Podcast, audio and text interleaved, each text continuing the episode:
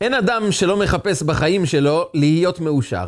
ניתן לומר שרובנו מקדישים את הכוחות שלנו, את היכולות שלנו, את המשאבים שלנו, כל העולם בכלל, ההתקדמות הטכנולוגית, באה כדי לקדם אותנו אל עבר האושר. אנחנו רוצים לחוש אנשים מאושרים. אבל יש זמנים שצריך לעצור רגע ולשאול את עצמנו, מה בדיוק זה אושר? מהו אושר בעצם? מה ההגדרה של אדם מאושר? אם נשאל באופן פשוט אנשים, מה זה אושר? רובם יאמרו, אושר זה תחושה שיש לי את כל מה שאני צריך. אני לא מתמודד מול בעיות, אין לי כאבים, אין לי חסרונות, יש לי את כל מה שאני צריך. אין לי דבר שאיבדתי אותו, אין דבר שחסר לי, יש לי את כל מה שצריך, והשלווה הזו, לדעת שיש לי את כל מה שאני צריך בחיים, זה אושר. מי שהגדרת האושר שלו היא כזו, כנראה שהוא לא יהיה מאושר לעולם. כי אין אדם בעולם הזה, בחיים האלו, שלא מתמודד מול כאב, צער, חיסרון מסוים, לכל אדם חסר משהו. נוכל לעשות בדיקה פשוטה, אנחנו נעצור אנשים ברחוב ונגיד להם, רגע, יש לך משאלה, מה הדבר שאתה מבקש שיהפוך אותך להיות מאושר? אין בן אדם שיגיד, זה מיותר עבורי, אני כבר מאושר, לא צריך שום דבר. כל אדם, יהיה לו איזה משאלה של משהו, אם זה בתחום הזוגיות, אם זה בחינוך הילדים, אם זה בהתפתחות האישית שלו, אם זה במצב הכלכלי שלו, כל אדם יש לו איזה שאיפה, איזה משהו שהוא אומר, אם יהיה לי את הדבר הזה, זה יביא אותי הרבה יותר קרוב אל האושר. אז רגע, אז להיות מאושר זה בעצם דבר שהוא לא רלוונטי, לא מציאותי, לא שייך בחיים שלנו. כלומר, כל עוד שאנחנו נשאף לשיפור החיים שלנו, זה אומר שתמיד אנחנו לא נהיה מאושרים. בחיים האלו, אם חסר לי משהו, זה אומר שאני לעולם לא אהיה מאושר, אז אושר זה דבר שהוא לא מציאותי כל כך. או שמא, יש דרך להיות מאושר לא בגלל משהו, לא בזכות משהו, אלא למרות הכל. האם אושר יכול להיות בחיים שלנו גם כאשר אנחנו חסרים, גם בזמני כאב, גם בזמנים שאנחנו באמת רוצים מצד אחד לשפר את החיים שלנו, אבל במקביל גם להיות האנשים המאושרים, לחוות אושר בחיים? האם זה ייתכן? איך עושים כזה דבר? ועל זה בדיוק באה פרשת השבוע לדבר איתנו, במפגש הדרמטי המפורסם בין יעקב אבינו לבין עשיו. נרענן את הזיכרון. יעקב אבינו לא נוסע לחרן, לא הולך לחרן, אלא הוא בורח לחרן. אח שלו, עשיו, רוצה להרוג אותו, כיוון שיעקב אבינו לקח את הברכות מיצחק במרמה, ועשיו אמר, אתה גנבת לי את הברכות, בגללך אני לא מקבל התקדמות בחיים, ברכות בחיים, יכולות להתפתח בחיים. ולכן עשיו מחליט שהוא רוצה להרוג את יעקב. יעקב אבינו בורח לחרן. למעלה מ-20 שנה יעקב אבינו נמצא בחרן, מתחתן, ילדים. המצב הכלכלי שלו הופך להיות מאוד מאוד מוצלח, מאוד טוב, יש לו המון צאן, המון שפחות, עבדים, גמלים וחמורים. ואז מגיע הרגע שהקדוש ברוך הוא אומר ליעקב, שוב אל ארץ אבותיך, תשוב בחזרה. לשוב בחזרה זה אומר, אתה הולך לפגוש את עשיו, מה שאומר שאתה מסכן את החיים שלך. והוא יוצא לדרך. רגע לפני שהוא פוגש את עשיו, הוא פוגש את שרו של עשיו. הוא מעביר את כל משפחתו, את מעבר יבוק, הוא חוצה את הנחל, מעביר את כל המשפחה. ואז הוא נזכר שהוא שכח כמה דברים בצד השני, נשתייר על פחים קטנים, כמה קדים קטנים, בשבילם הוא חוזר אחורה, ואז הוא פוגש את שרו של עשיו, את המלאך, את הכוח הרוחני שמחיה את האומה הזו שנקראת אדום. ואז מתחיל מאבק. ויאבק איש עמו עד עלות השחר. הוא נאבק מול שרו של עשיו במשך כל הלילה. ואז קורה דבר מפתיע. יעקב אבינו מנצח אותו, והמלאך מתחנן ליעקב, שלחני כי עלה השחר. אני מבקש ממך, תשחרר אותי, אני צריך לעלות למעלה.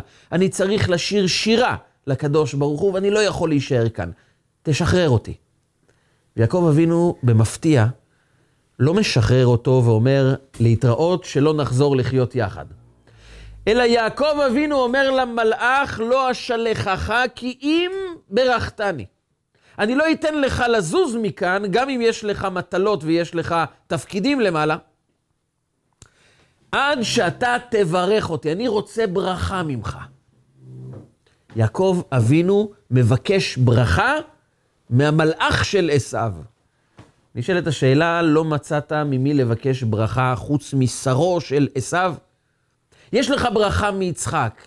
הקדוש ברוך הוא בעצמו בירך אותך. מה אתה מחפש עוד ברכה משרו של עשיו? וזה לא נגמר כאן. שרו של עשיו אומר, בסדר, מה השם שלך? יעקב, לא ייקרא שמך עוד יעקב, כי עם ישראל, כי שרית עם אלוקים ועם אנשים ותאכל. אתה ניצחת את המלאך, ניצחת את לבן, ניצחת גם אותי. אני מברך אותך שמעתה יקראו לך, יקראו לך ישראל. וכאן זה הרגע הראשון שאנחנו מקבלים את השם שלנו, ישראל. ואז יעקב אבינו עדיין לא משחרר אותו. הוא מסיים בשאלה שמבחינתו של יעקב היא קריטית, היא חשובה.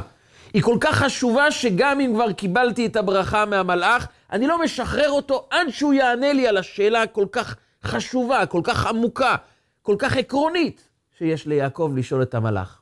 מה שאלתו של יעקב? יעקב אבינו שואל את המלאך, איך קוראים לך? אני רוצה לדעת מה השם שלך. המלאך אומר לו, אבל למה זה תשאל לשמי? למה אתה מתעניין בשם שלי? ויברכהו שם, הוא מברך את יעקב שם, וכאן הם נפרדים.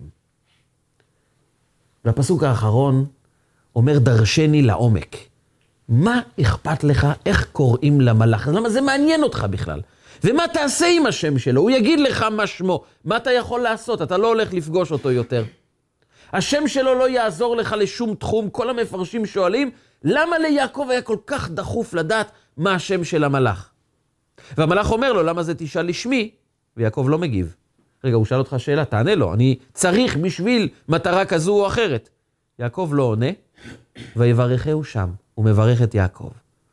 מה הלך שם ברגעים האחרונים במפגש בין יעקב למלאך?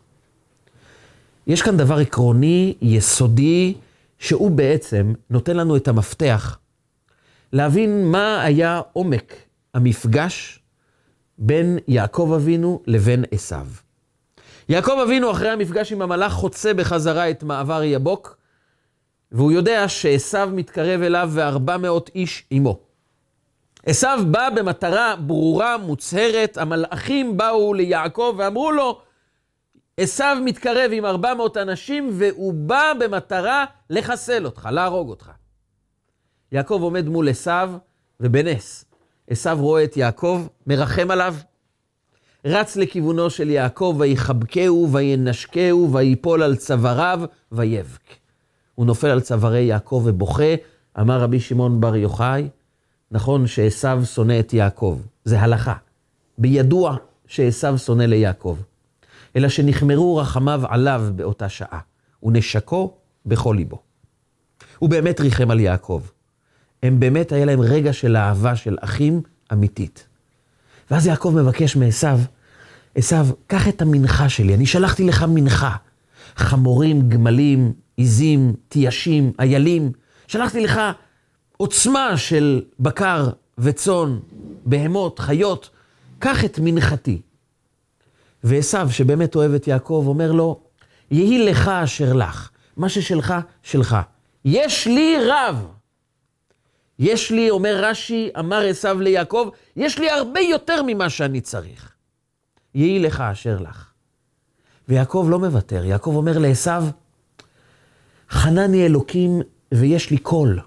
אלוקים חנן אותי ויש לי את כל מה שאני צריך.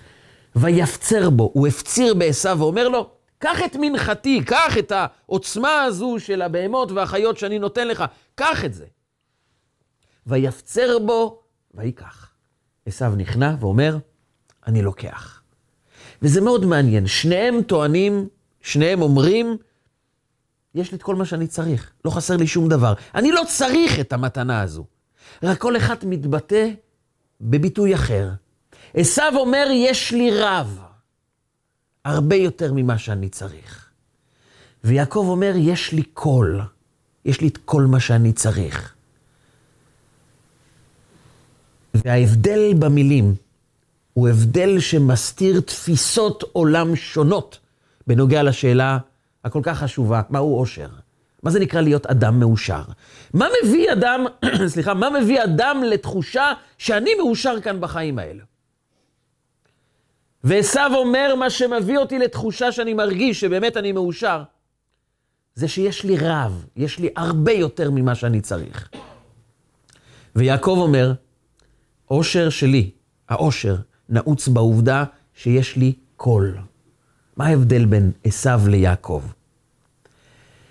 וכאן אנחנו נדרשים בעצם לאחד התופעות שפוגשות אותנו יום-יום, בין אם אנחנו רוצים ובין אם אנחנו לא רוצים, אנחנו תמיד ניתקל בזה בכל יום. קוראים לזה פרסומות. אנחנו כל הזמן נתקלים בפרסומות. אדם ששומע רדיו ישמע פרסומות, אדם צופה במה שהוא לא יצפה, הוא יקבל פרסומות. גם אם אדם רק הולך ברחוב, הוא כל הזמן יפגוש פרסומות. אם זה על מכוניות, על משאיות, בלוחות המודעות, אנחנו מוקפים בלי לשים לב בהמון המון פרסומות. למה צריך כל כך הרבה פרסומות? התשובה היא מאוד פשוטה. רוצים לשכנע אותנו לפתוח את הכיס ולקנות, לרכוש. עכשיו, כשהפרסומאים שואלים את עצמם, מה יגרום לאדם לפתוח את הארנק ולהתחיל לרכוש דברים? הפרסומאים מעסיקים פסיכולוגים, חוקרי מוח, כדי לפצח את הקוד הזה, מה גורם לאדם לפתוח את הארנק שלו ולהתחיל לקנות דברים.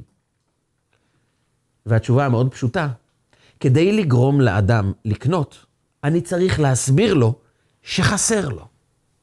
אם האדם מרוצה ממה שיש לו בחיים, הוא לא ילך לקנות. כי אם אדם מרגיש שיש לי את כל מה שאני צריך, אין לו שום מניע ללכת לחנות ולקנות. לכן הם שוברים את הראש רק במטרה אחת. איך אני יכול לתת לאדם תחושה שחסר לו, שלא טוב לו? הפרסומאים והחוקרי המוח שנמצאים איתם ביחד, הם מנסים להחדיר בנו רק הכרה אחת. לא טוב לך בחיים. הפרסומאים לא אוהבים שטוב לך בחיים, שלא חסר לך שום דבר. אם טוב לאדם הוא לא יקנה. ולכן התרבות הכלכלית שמזיזה את גלגלי העסקים והחנויות, הקניות, המשא ומתן, זה מתגלגל רק על דבר אחד. אל תהיה מרוצה, אל תהיה שמח במה שיש לך. אנשים שמחים, מרוצים, שטוב להם, לא טוב לנו. ולכן הפרסומות תמיד ייגעו באיזה נקודה, תראה, אתה לא נראה מספיק טוב. אתה צריך לעשות משהו עם הנידון. תראה, יש פרסומות. לא טוב הבגדים שלך, הרכב שלך לא מספיק טוב. אתה רואה, אלו אנשים מאושרים שיצאו לחופשה הזאת והזאת. ואז אדם אומר לעצמו, רגע, אני חייב למלא את עצמי, כי חסר לי, כי לא טוב לי. הנה, תראו אותם, איך הם נראים, זוג טוב ומוצלח, אצלי לא טוב. וכשאדם כואב, אדם עצוב, אדם מרגיש חסר, הוא הולך לפנק את עצמו בגלידה, בעוגת גבינה, בקנייה טובה. אדם רוצה לחוש שהוא חשוב, שיש לו ערך, ש, שהוא חווה חוויות נעימות, מרגשות וטובות. אז הוא חייב להרגיע את עצמו אחרי כל הפרסומות שהוא רואה איך אנשים באמת חיים טוב, ואני לא נמצא שם. אז הוא הולך להרגיע את עצמו, ובשביל להרגיע את עצמו, הוא צריך לא רק לקנות חולצה חדשה, הוא צריך שהחולצה יהיה דמות של תנין, כדי שהוא יחוש שהוא באמת באמת יש לו חולצה מכובדת, ויש לו סטטוס מאוד מכובד וטוב. הוא צריך לקנות משהו עם איזה שועל או עם איזה סוס, משהו שיגדיר אותו ויאמר לו, הנה, אתה אדם חשוב. כי הוא כל הזמן מחפש להתמלא, כי הוא מרגיש חסר. והעולם שבו אנחנו חיים הוא עולם שעובד דרך הפרסומות, דרך כל מה שמקיף אותנו, כדי להחדיר בנו תחושה שלא טוב לך, אתה עצוב, חסרים לך הרבה דברים. הנה בוא תראה כמה אנשים חיים טוב הרבה יותר ממך, וכשאדם חסר הוא הולך לקנות. לכן לא נראה כל כך הרבה פרסומות על לחם פרוס. לחם אדם הולך לקנות, כי הוא צריך.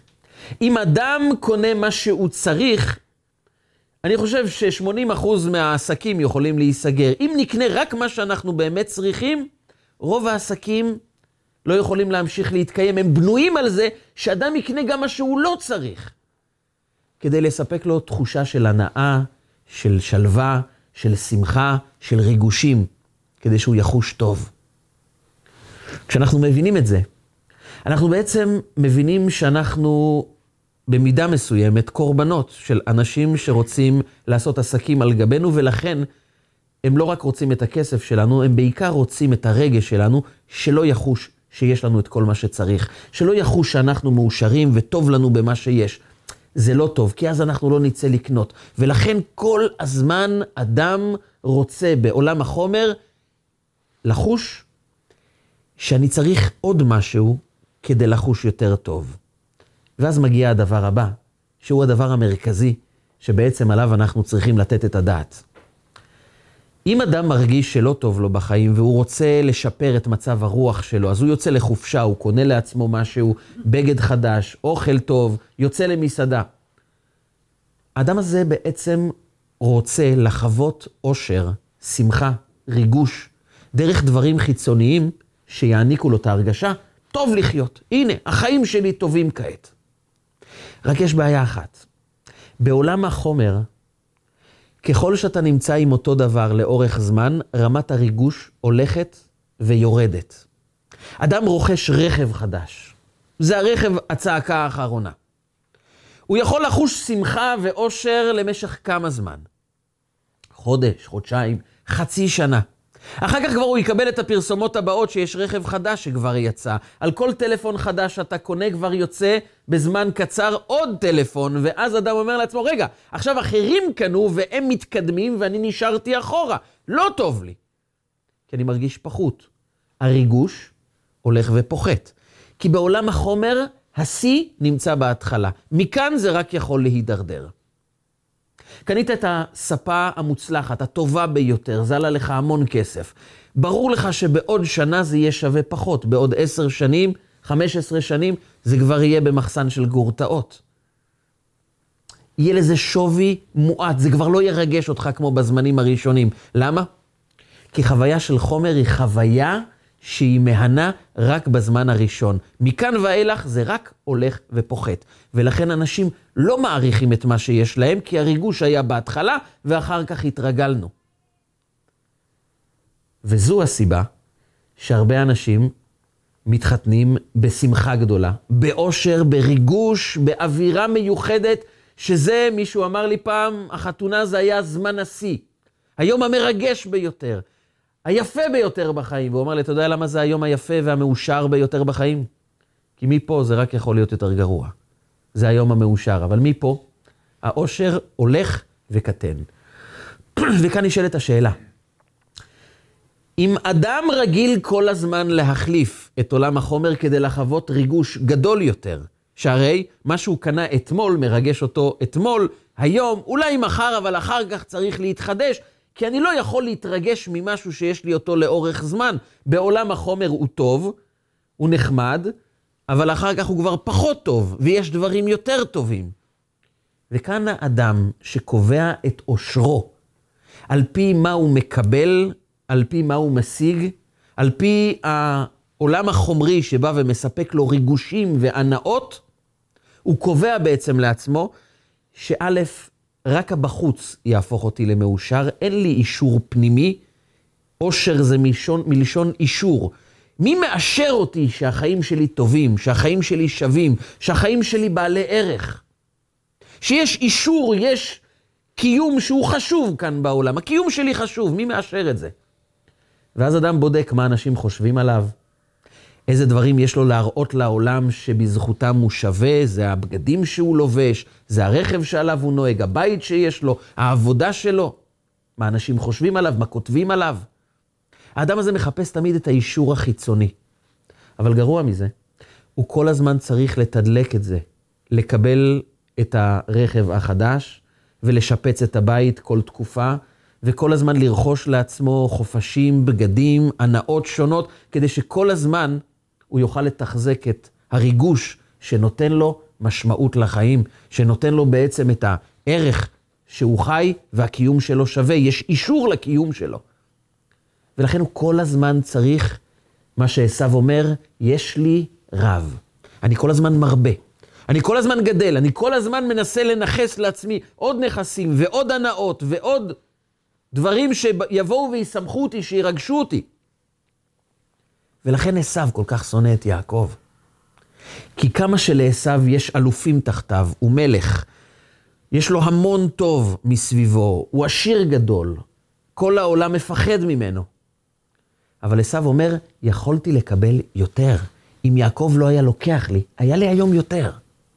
ככל שיש לאדם יותר כסף, הוא רוצה עוד יותר שיהיה לו. הגמרא קוראת לזה, יש לו מנה, רוצה 200. יש לו 200, רוצה 400.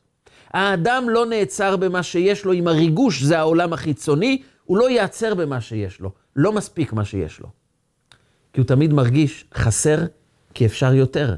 כי אני יכול לקבל יותר הנאות. ויש אנשים אחרים שיש להם עדיין יותר, ואני עדיין לא מספר אחד.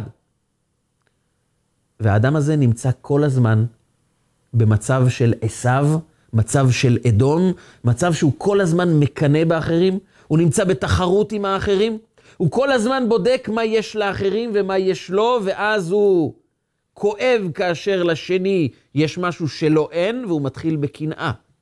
וזה מה שמחריב את החברה. הבסיס הוא, אנשים מרגישים חסר, וכשהם רואים שאצל השני יש, זה מעצים את תחושת החוסר אצלם, ואז הם מקנאים, ואז הם נכנסים לתחרות, ואז הם מנסים להראות שגם לנו יש, ולהם אין. ואז כל החברה מתבססת על בסיס של חוסר סיפוק, חוסר שלווה, חוסר אחד עמוק שאנחנו כל הזמן במרדף כדי למלא אותו. אבל כמה שאנחנו ממלאים אותו, כמה שאנחנו דואגים לחוות איזו הנאה מסוימת, ברור לנו שזה יחזיק רק לתקופה מסוימת, ועוד מעט נצטרך משהו חדש, כי בעולם החומר זה תמיד הולך ופוחת. יעקב אבינו מציע משהו אחר. יעקב אבינו אומר לעשו, חנני אלוקים, ויש לי קול. יש לי קול זה לא יש לי רב. עשו אומר ליעקב, יש לי הרבה, יהי לך אשר לך. אם אני אקח ממך, יהיה לך חסר. אני לא רוצה, כעת אני אוהב אותך. אם אני אקח ממך, גם אם אתה עשיר גדול, ברגע שאני לוקח ממך, חסר לך. אני לא רוצה להחסיר ממך. ויעקב מפציר בו ואומר לו, תיקח, אני יודע שלך זה יעשה טוב. והוא מפציר בעשו ועשו לוקח, כי לא משנה כמה יהיה לעשו. אם אפשר להוסיף עוד, זה תמיד ייתן יותר טוב. אם אפשר להעלות את סף הריגוש, אפשר להתרגש מעוד דברים, אפשר לקבל עוד דברים חדשים, תמיד זה טוב. מי יגיד לא, גם אם הוא מיליונר, הוא יגיד לא לעוד מיליון, לעוד שתי מיליון? הוא תמיד ישמח לקבל. אבל יעקב מציע קוד חיים אחר. הוא אומר, חנני אלוקים, ויש לי קול. קודם כל, אני יודע שהקדוש ברוך הוא חנן אותי. מה זה חנן אותי? חן זה גם ראשי תיבות, חוכמה נסתרה. החוכמה הנסתרת שיש בחיים האלו, זה לשאול את עצמך, מה המשמעות של מה שיש לי? מה מטרת העל של כל הדברים שקיימים אצלי? חנני אלוקים ויש לי קול, קול זה מלשון התקללות. כל הדברים שיש לי הם מתקללים יחד. הם מסתובבים כולם סביב מטרה עליונה שאני בא לממש שליחות. יש משמעות לחיים. אני נמצא כאן כדי לממש שליחות אלוקית כאן בעולם. גם כשאני מתמודד מולך, עשיו. והרגעים האלו הם לא רגעים פשוטים עבורי, כי אני בורח מלבן, וחכמינו קראו לזה שיעקב ברח מלוע הארי. הוא היה נתון בסכנת מוות ונמלט משם. ואחר כך היה תחת שרו של עשיו וגם הצליח להימלט משם. ועכשיו מול עשיו. זה פחדים, זה לקחת משפחה, נשים וילדים קטנים ולהעמיד אותם שוב ושוב מול סכנת מוות, מול פחד מוות. זה לא קל. אבל חנני אלוקים ויש לי כל. איך יש לך כל, יעקב, שאתה נמצא במצב כל כך קשה? איך אתה אומר לעצמך, יש לי כל? אומר יעקב, יש לזה קוד אחד. יש לי משמעות למה שאני עושה. אני מבין שאני נמצא כאן בשליחות. המאבקים שלי הם בעצם נותנים את הכוחות לצאצאים שלי, לעם ישראל בכל הדורות, ולכן אני מבין שזה כעת מה שאלוקים רוצה ממני. אני מצד אחד שואף גבוה, אני רוצה הרבה הרבה הישגים, אני רוצה להתקדם, אני רוצה להתפתח. אבל זה לא אומר שכעת אני חסר. כעת יש לי קול, יש לי את כל מה שאני צריך כדי לממש את משמעות החיים שלי. אם אני מתמקד רק בסיפוק של הנאות חיצוניות, אז תמיד אני ארגיש שחסר, כי יכול להיות יותר טוב. אני יכול לקבל יותר, והנה, אנשים אחרים יש להם יותר ממה שיש לי. ואדם שחי בתחושה של חוסר תמיד מביט, להם יש משפחה יותר טובה, זוגיות יותר מוצלחת, ילדים יותר מוצלחים, עבודה יותר מתגמלת, שכונה יותר טובה, הם עשו עסקים יותר טובים. אני מכיר מישהו שסיפר לי שהוא מתפרנס נחמד, כיוון שיש לו פנסיה, וגם הוא מכר את חלקת האדמה שלו, ובנו על זה בניין, והוא קיבל חמש דירות מהחלקה שהוא מכר לקבלן. שמחתי מאוד בשבילו, אמרתי לו, ברוך השם, יפה, נחמד. הוא אומר, כן, אני גר בבית אחד, משכיר ארבעה דירות. שמחתי מאוד בשבילו, אבל הוא אמר לי, לא, אבל אל תשאל, חבר שלי גם מכר, חלקה דומה, והוא קיבל שבע דירות ואחד מהם פנטהאוס. כמה פספסתי, כמה... לא הצלחתי. חבל, יכלתי להרוויח יותר. לא משנה מה אדם יקבל, הוא תמיד יכול למצוא את מה כן חסר. וזה נכון להתמקד בצד החיובי, בצד הטוב, בחצי כוס המלאה, אבל אדם אומר לעצמו, בסדר, בסדר, אבל חצי כוס המלאה היא חצי כוס, ויש חצי כוס ריקה. אתה רוצה שאני לא אסתכל על זה? אבל זו תגובה של אדם עם תודעה של עשיו, שאומר הרי רק החיצוניות תבוא ותהפוך אותי למאושר. העושר תלוי בזה שיהיה לי ריגושים מהחיים. ותמיד יש משהו יותר טוב, אז אני מרגיש חסר, אז אני מרגיש שאני צריך יותר. ואז הוא מתחתן. ואז הוא רואה שהוא יכול להחליף את הטלפון, הוא יכול להחליף את הרכב, הוא יכול לשפץ את הבית, אבל הוא אמור לחיות עם המשפחה הזאת לאורך ימים ושנים טובות. והוא שואל את עצמו, איך אפשר להמשיך להתרגש, להיות מאושר, להיות שמח, כשאתה נמצא עם אותם אנשים כל החיים? הרי סף הריגוש הולך ויורד. בעולם החומר, שאדם מחפש את החוויה האישית, את מה אני מקבל, את מה אני מרגיש, איך אני מתלהב, איך אני שמח יותר. איך העולם החיצוני הופך אותי ליותר מאושר, ליותר מרוגש, ליותר בעל חוויות. אז איך אני אשאר כל כך הרבה זמן עם אותם אנשים? ואז יעקב אומר לו, זה תלוי רק בדבר אחד. מול עושר שבנוי על חומר, שחומר תמיד הולך ויורד, הכיסא שקנית היום, הוא אולי שווה 200 שקלים, 300 שקלים, בעוד שנה הוא יהיה שווה פחות, ובהמשך הוא יהיה במחסן הגורטאות, הוא לא שווה שום דבר, כי היחס שלך אליו הוא רק יחס של חומר, וחומר הולך ופוחת. עולם הרוח זה בדיוק להפך. עולם המשמעות הוא רק הולך ועולה עם השנים. אם יציעו לך כיסא מלפני 300 שנה, ויאמרו לך, על הכיסא הזה ישב הבעל שם טוב הקדוש, בשעה שהוא היה מברך את התלמידים שלו, ומעמידים את זה למכירה פומבית, זה יעלה מיליונים. אבל הכיסא מלפני 300 שנה, הוא שחוק, הוא בלוי, אין לו צבע, הוא בקושי עומד. על מה אנשים ישלמו? זה בדיוק הנקודה. הם לא ישלמו על החומר, הם משלמים על המשמעות, על המסר, על הרוחניות. אומר יעקב לעשו, כשאתה חי בעולם של עושר שבנוי על דברים חיצוניים, תמיד יהיה חסר לך משהו. לעולם לא תהיה מאושר. אתה יכול להיות עשיר גדול, שולט, בעל הרבה כוח ועוצמה, אבל תמיד החוסר יהיה בך, ותמיד יאמרו לך, חסר לך, נכון? לך תקנה משהו שירגיע אותך, שתהיה שמח. ועשו תמיד מוכן לקבל עוד משהו, כי תמיד הוא חי בתחושה של חוסר. כי עולם החומר הוא עולם שכל הזמן הולך ויורד. ההנאה פוחתת והולכת. יעקב אבינו אומר, בעולם של משמעות, בעולם שאני יודע שכעת הקדוש ברוך הוא נתן לי בדיוק את כל הכלים, במקום שבו אני נמצא, עם הקשיים, עם ההתמודדויות, עם הצער הגדול שאני חווה, אני יודע שזה בדיוק מה שמבקשים ממני. זה בדיוק הדרישה של הקדוש ברוך הוא ממני, אני צריך אותך כעת, במצב הזה.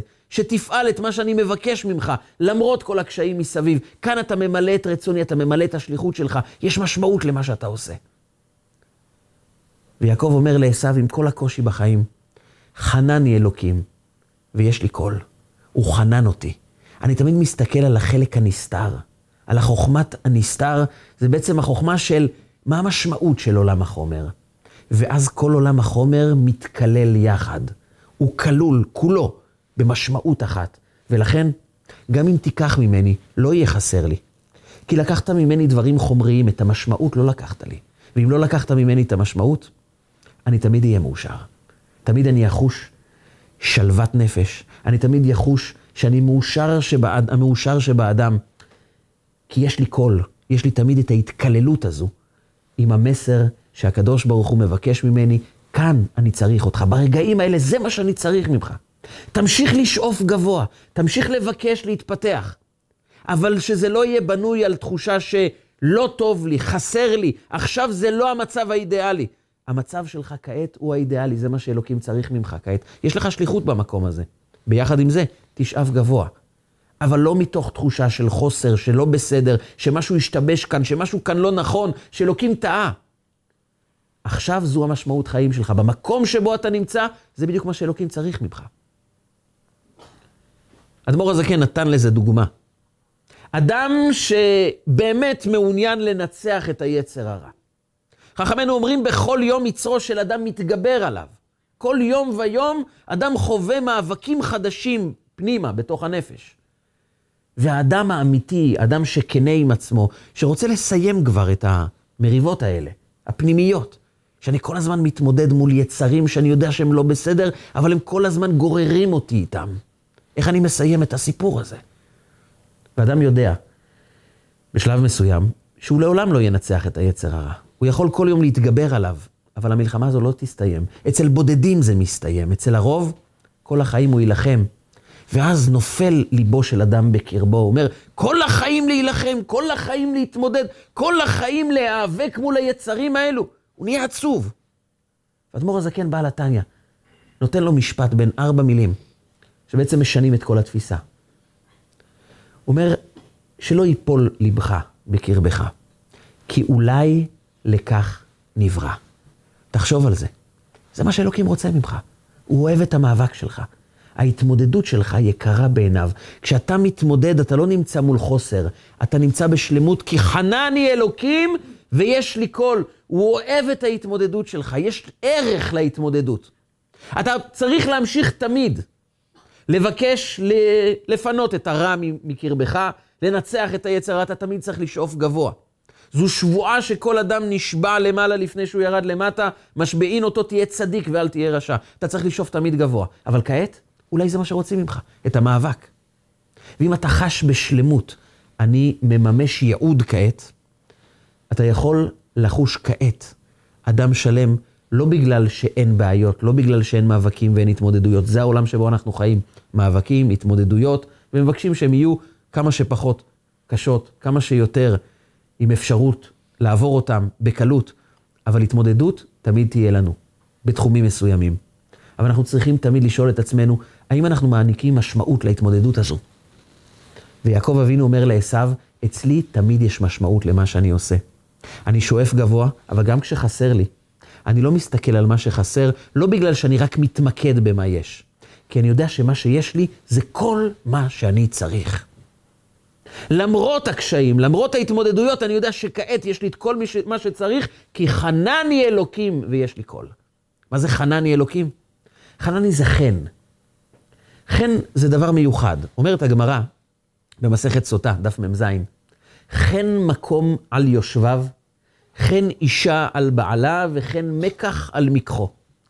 אומרים חכמינו שכאשר אדם גר במקום מסוים, גם אם יגידו לו שיש ערים הרבה יותר יפות והרבה יותר מוצלחות ויש שם תנאי מחיה הרבה יותר טובים, אם הוא מרגיש שזה המקום שלו, יש חן מקום על יושביו. זה המקום שלי, זה העיר שלי, זה המקום שבו אני גר, זה המקום הכי טוב בעולם. לא רוצה שידברו שיש מקום יותר טוב, זה המקום הכי טוב. למה? כי הוא לא רק מחפש מה אני מקבל מהמקום, הוא קשור למקום. הוא מבין שהמקום זה חלק מההוויה שלו, חלק מהאישיות שלו. הוא מוצא ערך במקום הזה. וכאשר אדם לא מחפש רק את ההנאה, הוא מחפש את המשמעות. המקום הזה זה מקום שבו אני יכול למלא את שליחות חיי. זה המקום שבו הנשמה שלי באה לידי ביטוי. חן מקום על יושביו. לא משנה מה המקום, אתה תמיד תחוש טוב. תמיד תחוש שהמקום הזה נותן לך שלמות. וזה חן אישה על בעלה. כאשר אדם לא שואל את עצמו, רגע, מה אני מרוויח מעולם הנישואין הזה? מה אני מרוויח מהחיים יחד? אני רק משקיע, רק נותן, מה קיבלתי בחזרה? האדם הזה נמצא במקום שבו הוא מחפש את הקבלה, את הריגוש, את ההנאה. ואין סיכוי שהרבה זמן הוא ישרוד במערכת כזו, כי הוא מחפש את ההנאה. זו הסיבה שלמעלה מ-50% מהאנשים מדווחים על חוסר שביעות רצון בחיי הנישואין. אומרים שה-50% האחרים פחדו להגיד מה הם באמת חושבים. אבל אדם לא חווה הנאה בחיי הזוגיות. בשנה הראשונה זה מאוד יפה, שנתיים ראשונות, אבל 10-20 שנה, הרבה מהאנשים אומרים, לא מרוצה, חסר. למה חסר? כי עולם החומר לא יכול לספק לך הנאה מאותו דבר לאורך זמן. זה תמיד ירד. יש רק דבר אחד שיכול להגביה אצלך את ההנאה, את תחושת השלווה, את תחושת האושר. אם יש משמעות לחיים האלה יחד. אם אדם אומר לעצמו, רגע, אני מתחתן ואני מבין שהחתונה יחד נותנת לנו, ביחד, לממש שליחות חיים, לממש תפקיד של הקמת בית בישראל, אנחנו יוצרים משהו חשוב בחיים, יש משמעות לחיים שלנו. ככל שהזמן חולף ועובר, רמת הקשר הולכת וגדלה, מעמיקה, מתעצמת. כי חן אישה על בעלה.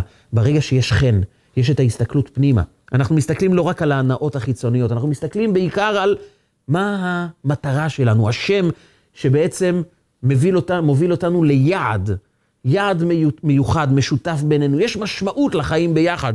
ככל שאתה מוצא באשתך משמעות חיים, ככל שאישה מוצאת בבעלה, יחד אנחנו יוצרים דבר שהוא באמת חשוב כאן בעולם. אז חן אישה על בעלה, אז הם מוצאים קשר שרק הולך ומתגבר. ובעצם יעקב אבינו אומר לו, כדי באמת להיות מאושר, זה לא שאלה של איך אני מפנה את כל הקשיים ורק אז יהיה אושר. כי אז כל הזמן נשאל את האדם, מה אתה רוצה ואז תהיה מאושר, ותמיד הוא יגיד, אם רק יהיה לי את זה, ורק אם אני ארכוש את הדבר הזה, ורק אם זה יסתדר, אז אני אהיה מאושר. אבל אדם אומר, אני באמת שואף גבוה, אבל אני לא מרגיש חוסר. אני מרגיש שיש לי קול, כי חנני אלוקים. כי אני נמצא בעומק של החיים, אני מבין מה היעד. וכאשר אני מוצא שליחות, אני תמיד שואל את עצמי את אותה שאלה, מה הדבר שבאתי לעשות כאן? לא משנה כמה זה יהיה קשה, זה יהיה הדבר המאושר ביותר, כי אין אושר יותר גבוה לאדם מאשר כשהוא מוצא משמעות אמיתית במשפחה שלו, בזוגיות שלו, בזה שהוא נמצא כאן, הוא באמת מרגיש שהוא ממלא משמעות אדירה, חשובה. כי חנני אלוקים ויש לי קול. אז אתה יכול לקחת ממני את המנחה, כי באמת באמת אף אחד לא לוקח ממני שום דבר, כי אני תמיד מוצא את החנני אלוקים ויש לי קול. זו הסיבה שהוא שואל את המלאך של עשיו, תגיד לי איך קוראים לך? אגידה לי מה שמך, מה השם שלך? שם בעברית זה אומר ייעוד, מטרה. כמו שאנחנו אומרים, לשם מה אתה עושה את זה. שם זה ייעוד, זה מטרה. לכן אגב, כשנותנים שם לילד, לא רק מחפשים איזה צליל מעניין, צריך לחפש שם שהוא בעצם מוביל אותו למימוש ייעוד בחיים. שם שבעצם מהווה חלק מאפשרות לממש את כוחות נשמתו כאן בעולם. ואז יעקב שואל את המלאך של עשיו, אגידה לי, מה שמך? מה השם שלך? אני באמת מעוניין לדעת מה המטרת על של אדום, של עשיו, מה המטרה שלכם? מה באתם לעשות כאן בעולם? ואז המלאך אומר לו, למה תשאל לשמי? למה אתה שואל את השם שלי? אתה לא יודע. אדום, עשיו, אנחנו, יכולים להציע לך את כל הנאות העולם. דבר אחד לעולם לא נוכל להציע לך, משמעות חיים, סיבה. אין לנו שם. למה תשאל לשמי זה תשובה? אין לנו שם, אין לנו מטרה, אין לנו אידיאל, אין לנו סיבה למה אנחנו חיים כאן בעולם. אנחנו רק חווים חוויות של הנאה וריגוש, ואנחנו עוברים מריגוש לריגוש. עשו אומר, יש לי רב, הרבה יותר ממה שאני צריך. אני צריך רק דבר אחד, תן לי משהו שאין לי, ואז אני אחוש טוב. אנחנו מציעים לך המון הנאות. לא נוכל לתת לך שם, ייעוד, מטרה, סיבה שבגללה, בזכותה אתה יכול לגרום להתקללות של כל מרכיבי החיים אל עבר אותה מטרה. זה אין לנו. ויברך אותו שם. מה הוא בירך אותו? הוא אמר לו, אם תזכור את הכלל הזה, שאדום מציע לך המון הנאות חיצוניות, אבל הוא לעולם לא יציע לך מטרת חיים. ככה שהוא מציע לך רק לדלג מהנאה לעוד הנאה לעוד הנאה, בלי שתחוש שיש סיבה למה אתה קיים, בלי שתחוש שיש מטרה לכל הדברים האלו. אם תבין שזה מה שהוא מציע לך, תבין שאושר אמיתי לא תקבל מאדום. אושר אמיתי תקבל במקום שבו יש משמעות ללמה אתה קיים, מה באת לעשות כאן. אמר ראש ישיבה לתלמיד אחד שניגש אליו, ובכנות אמר לו, הרב, אני חייב לעזוב את הישיבה, אני לא יכול להמשיך כאן. והראש ישיבה שלו אמר לו, אני רוצה לשוחח איתך באופן פרטי. בוא תגיד לי, למה אתה רוצה לעזוב את הישיבה? אומר הרב, אני אגיד לך את האמת. מה אתה מציע לי בישיבה? מה יש לי לעשות כאן? לומדים מהבוקר עד הערב, אתה יודע מה העולם בחוץ מציע לי? אתה יודע איזה אטרקציות, איזה הנאות, איזה חוויות יש לי בעולם שבחוץ? מה אתה מציע לי כאן בעולם? תראה מה העולם בחוץ מציע לי. אמר לו הרב שלו, אתה יודע, העולם בחוץ יציע לך המון הנאות, המון חוויות. יש דבר אחד שלעולם הוא לא יוכל לתת לך, נצח. אמת מוחלטת, משמעות חיים, הוא בחיים לא יוכל לתת לך. כי אדום עסוק רק בצדדים החיצוניים של החיים, האושר הוא תמיד יהיה חיצוני. הוא תמיד יבוא מבחוץ לבפנים, ולכן תמיד תצטרך ללכת לקבץ הנאות מבחוץ. וזה יהיה רדיפה בלתי נגמרת של עוד ועוד ועוד, ותמיד האדם יחיה בתחושה של חוסר. זו הסיבה שהיום אחד המחלות הכי שכיחות זה דיכאון, זה עצבות. כמות התרופות נגד דיכאון שנמכרות נמדדות במיליארדים כל שנה, ואתה שואל את עצמך, למה אנשים כל כך עצובים? למה זה הופך להיות כמעט המחלה מספר אחד, עצבות, דיכאון? אבל אנחנו מציעים לך נצח, משמעות, ייעוד. זה מה שיעקב שואל את המלאך, מה הייעוד שלכם? והמלאך אומר לו, אם אתה רוצה ברכה אחת לחיים, אל תחפש את הריגושים החיצוניים, תחפש את המקום שבו יש לך משמעות, שבו אתה מתקדם באמת, שבו יש לך סיבה למה כל הדברים קיימים מסביבך. במקום הזה אתה תחוש אושר שלא תלוי במשהו בחוץ, אלא האישור הוא יהיה אישור פנימי. וכאשר אתה חווה אישור פנימי, אין מאושר ממך, כי אתה לא תלוי באחרים. ההרגשה שאתה עבד להנאות חיצוניות, היא לעולם לא תספק אותך ולא תביא אותך לאושר. נצח תוכל לקבל במקום שבו נותנים לך משמעות. ויברך אותו שם, משם יעקב יוצא לא רק עם השם יעקב, עם השם ישראל. לי ראש. זה אותיות לי ראש, כי עכשיו אני הבנתי שאני נמצא בראש. אדם שיש לו משמעות, הוא זה שמנהיג באמת את החיים שלו כמו שצריך, והוא לא עבד בדמות של מלך, אלא הוא מלך אמיתי. היה רב אחד בירושלים, שסיפר שהוא הלך לעיר הנובר בגרמניה, כדי ללוות בחור שהיה צריך לעבור ניתוחי ראש. בהנובר זה מקום שבו אה, הרפואה מאוד מתקדמת בניתוחי ראש, והוא היה צריך לשהות שם תקופה מאוד גדולה. הוא רב מאוד מכובד, מאוד מיוחד, והוא פגש את שליח חב"ד שם, הרב וולף. הוא פגש את אותו שליח ובילה איתו לא מעט זמן בלימוד תורה, בשאלות, ב... לראות את כל הפעילות הקהילתית שעושה שליח חב"ד שם. ובשלב מסוים שהם כבר התחברו מאוד, והוא לקח אותו טרמפ ברכב לכיוון הבית שלו, הוא שאל אותו בכנות, תגיד הרב וולף, אני רוצה לשאול אותך שאלה. תראה, אני מכיר אותך לא מעט זמן. אתה אדם חכם, אתה אדם שקולט שפות מהר, יש לך תקשורת בין אישית מעולה מאוד. אתה בולדוזר, אתה יודע להזיז דברים כאן בעולם. תראה מה הקמת פה, אתה אדם עם המון המון יכולות, עם שכל מאוד עמוק. אתה תקשורתי מאוד, אתה יכול ליצור קשרים כמעט עם כל אדם. מה אתה עושה פה? אתה יכול לחיות בישראל, להפוך להיות ראש ישיבה גדול, איש עסקים מוצלח. אתה חי ליד, ליד המשפחה, עם אנשים כמוך. מה נתקעת באיזה עיירה רחוקה בגרמניה? מה אתה עושה פה? הוא מספר, הוא הסתכל עליי, השליח, ולא הבין. אומר, מה אתה לא מבין? אומר, מה זאת אומרת, מה אני לא מבין? אני לא מבין למה אתה מבזבז את הזמן שלך פה בזמן שאתה יכול להתפתח פי אלף במקום אחר, ביחד עם משפחה, לקדם את עצמך. תראה מה אתה עושה, אתה כל הזמן רודף אחרי כסף כדי לממן את הפעילות שלך, בזמן שאתה יכול להיות אדם מאוד מוצלח במקום אחר, עם הרבה הנאות, עם הרבה כבוד, עם הרבה התפתחות.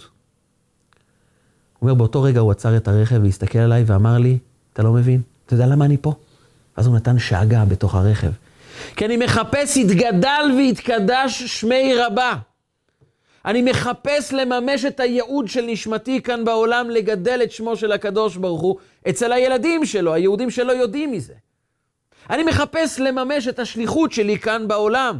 אתה מציע לי הנאות, אתה מציע לי כבוד, אתה מציע לי כסף, התפתחות במקום אחר, אבל המשמעות חיים שלי היא פה.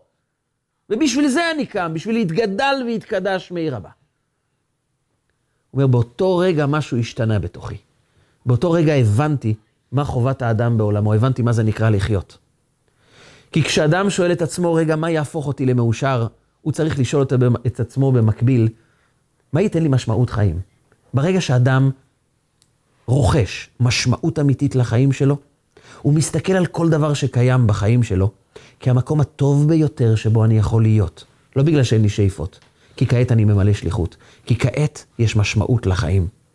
הקוד של יעקב מול הקוד של עשיו, במקום לא להפסיק לקנות ולא להפסיק לרכוש וכל הזמן להיות נתון להשפעת העולם החיצוני, בוא תיצור משהו פנימי, משמעות אמיתית, שהיא תקרב אותך, לא רק לכמה קיבלת מהעולם, אלא כמה משמעות הענקת לעולם שבו אתה חי. ככל שאנחנו מעניקים יותר משמעות למקום שבו אנחנו חיים, האושר שלנו רק הולך וגדל, המשפחה שלנו רק הולכת והופכת להיות מאושרת יותר, ואז לאורך ימים ושנים טובות, אנחנו יכולים לחיות בתוך, בתור משפחה שכל הזמן מביאה משמעות אמיתית של התגדל והתקדש שמי רבה כאן בעולם, ומהאור הפרטי שלנו, בבית שלנו, אנחנו יכולים ליצור אור גדול בעולם, אור הגאולה השלמה שתבוא אלינו במהרה בימינו, אמן ואמן.